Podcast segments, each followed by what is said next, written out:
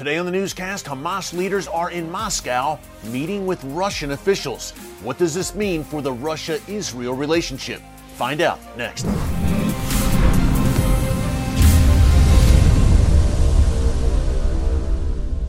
Hey folks, Erick Stakelbeck here. Welcome to the Watchman Newscast. We have been following the unraveling of ties between Israel and Russia very closely these past few months, in particular this week as senior Russian officials have accused Israel of supporting and collaborating with neo Nazis in Ukraine. Now, folks, needless to say, it doesn't get more insulting to the Jewish people or to Israel than suggesting that they are in bed with Nazis. But that's exactly what Russia's foreign ministry has done this week, including Russian Foreign Minister Sergei Lavrov, that country's top diplomat, very close to Vladimir Putin. So we have had a diplomatic crisis this week between Israel and Russia. Israel has demanded an apology. Russia's foreign ministry has actually doubled down and said number one, that Jews were behind monstrous crimes during the Holocaust. This followed, of course, Lavrov on Sunday saying that Jews are the worst anti Semites, and once again putting that unfounded rumor out there that Adolf Hitler was actually a Jew. These comments, obviously, highly offensive to the Jewish people and to Israel. They demanded an apology.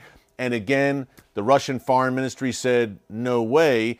So, what we have right now is a very tense situation. By the way, we reviewed all of this and broke it down on the Monday and Tuesday newscast this week. If you missed it, just check it out here in our archives. And while you're there, be sure to subscribe and click the notification bell so you get alerts every time a new video is posted.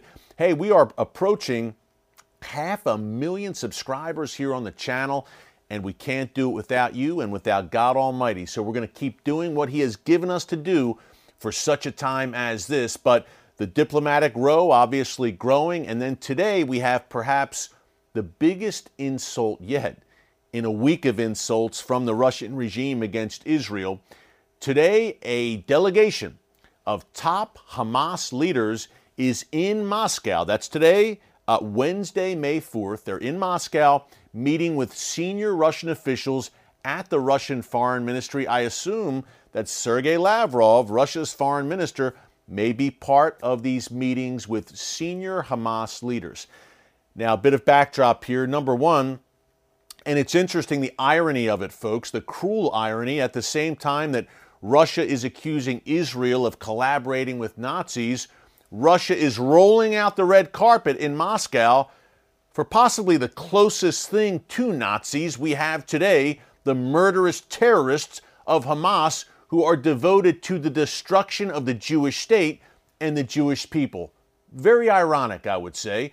Uh, number two, this comes amid the backdrop, of course, of the repeated clashes on the Temple Mount in Jerusalem over the past few weeks, which we have documented here in the newscast, which have been instigated by Hamas.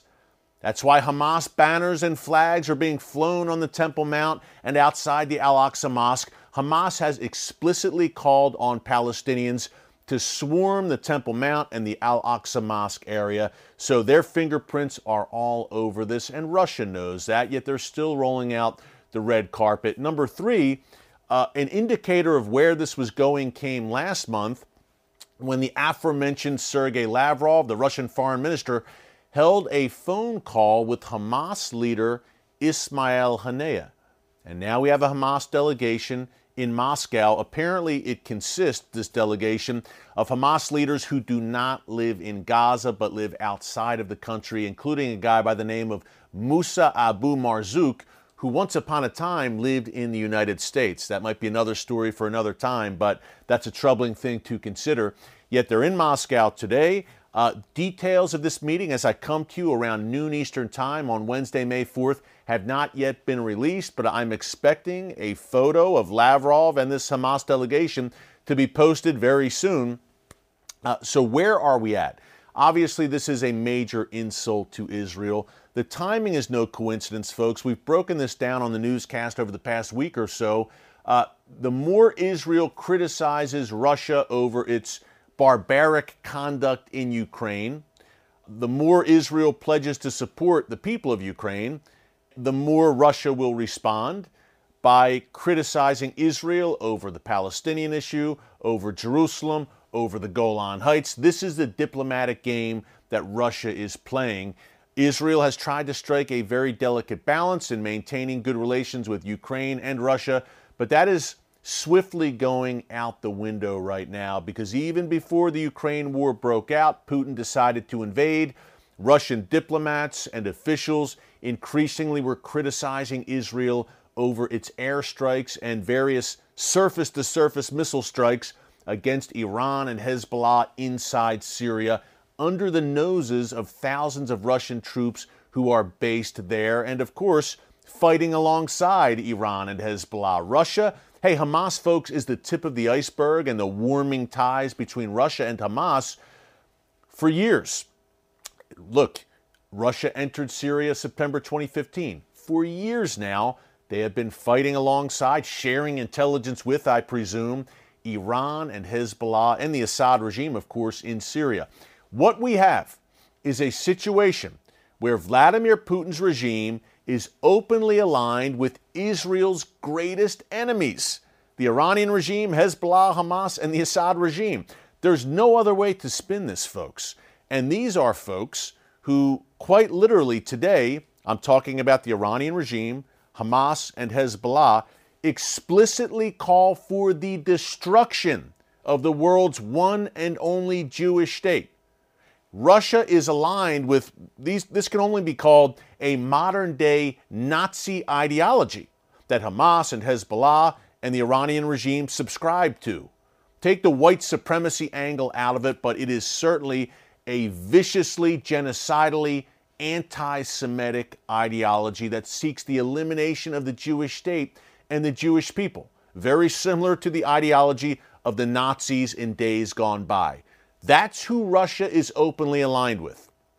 And yet, the Russian Foreign Ministry is releasing statements saying that Israel is aligned with and supporting Nazis. You can't make this stuff up. Uh, by the way, I read our comments here in the newscast. I've read them the past few days. I know about the Azov Battalion in eastern Ukraine, which is based mainly in the city of Mariupol. Yes, undoubtedly they have Nazi ties. There are neo Nazis in the Azov Brigade, without a doubt. But let's break it down in a larger sense here. Number one, Russia says their sole rationale or their main rationale for invading Ukraine is to denazify the country, to listen to Lavrov, Putin, and the regime. Ukraine is littered with Nazis from the top to the bottom. Let's put this in perspective. The Azov Battalion is roughly 900 men, a volunteer force of not even a thousand people right now, according to most estimates. The Ukrainian military boasts 245,000 soldiers. Ukraine itself has over 44 million people living there.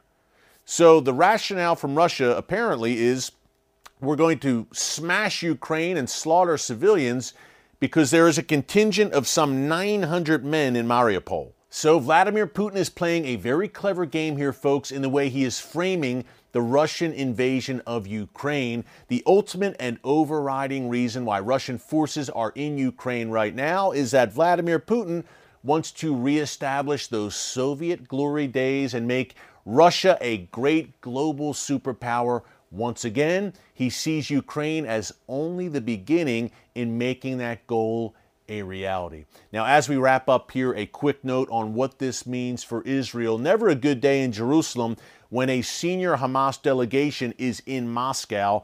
Israel has been straddling a very fine line over these past few months, trying to maintain good relations with Vladimir Putin in order to maintain freedom of movement in Syria. Remember, Israel has conducted hundreds, if not thousands at this point, of strikes against Iranian and Hezbollah assets inside Syria for two reasons. Number one, driving them back away from the Israel Syria border, away from the Golan Heights. And secondly, targeting advanced weapons that Iran is attempting to transit through Syria into the hands of Hezbollah at Israel's doorstep in southern Lebanon. So Israel has maintained that freedom of movement again under Russia's watchful eye. But I believe we are heading towards a situation where Vladimir Putin could say, No more Israel. We will no longer allow you to operate freely in Syria. And that's a major problem for Israel. In the meantime, I continue to say that. Uh, I believe a great betrayal is coming where Russia eventually, maybe it's under Vladimir Putin, maybe it's under another future leader, Russia eventually will turn against Israel. And folks, that has prophetic implications, no doubt. We will discuss this more on tomorrow's Watchman Newscast live stream. Join us here live between 4 and 5 p.m. Eastern Time and bring your questions for our Q&A session where we will certainly be talking some Bible prophecy including Russia's role in it. Hey, until tomorrow, thanks so much for joining us here in the newscast. God bless you and remember, never hold your peace.